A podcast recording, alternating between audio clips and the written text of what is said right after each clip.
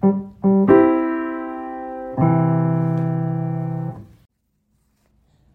back to my podcast, Scaling Out. Diversity discussions have thankfully been brought out of work taboo status and are now part of our ongoing conversations. Employees are gaining understanding from each other, and we're all growing an improved community. It's not perfect, there will always be continuous improvement, but just allowing the conversation has been beneficial to everyone. Today, I have a guest, my friend Salma, to share about her workplace experiences and offer some guidance on increasing acceptance in the workplace. Hi, Salma. It's so great to have you on today. Hi, Angela. Thanks for having me. Well, Salma was my coworker during the 2016 election and had to endure the hateful themes expressed in the news against Muslims. It was definitely one of the harder periods of my life. Seeing hate become more publicly and socially acceptable made me feel like an outsider who didn't belong here. I felt some version of that my entire life, but I ended up in therapy by the end of 2016 due to the severity of those feelings.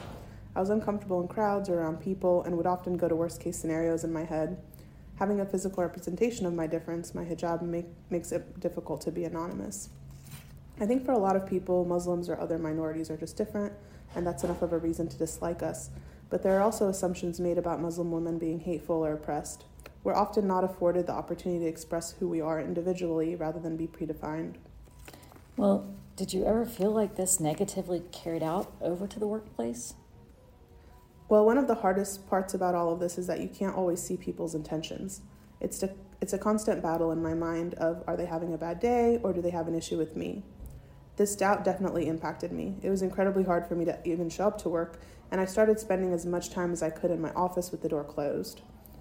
I didn't have any confirmed negative events, but the doubt in my mind about what drives others was enough for me to take a step back.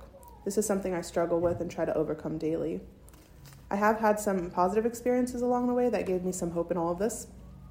I don't know if you remember this, Angela, but you actually pulled me aside one day to tell me you were thinking of me and appreciated me for my differences, and reminded me that not everyone sees me negatively.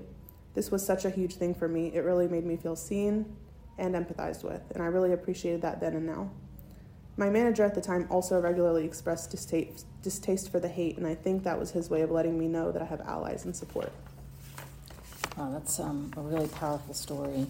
Um, what, what would you suggest managers do to ensure that these biases are addressed appropriately? That's a great question, Angela.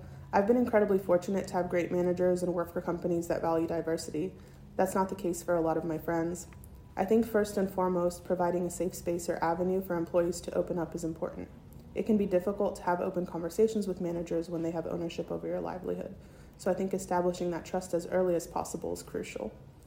Second to that, education and open communication are really key. Having smaller scale, open and ongoing conversations with your teams about biases, especially implicit biases, which in my opinion are more prevalent in the workplace. Simple statements that might not have been given a lot of thought can significantly impact someone's confidence and sense of belonging.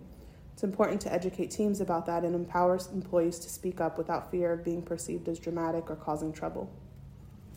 Well, Salma, I cannot thank you enough for joining me today and sharing your stories and advice. I really appreciate this. Thank you. Um, until next time, stay safe, everyone.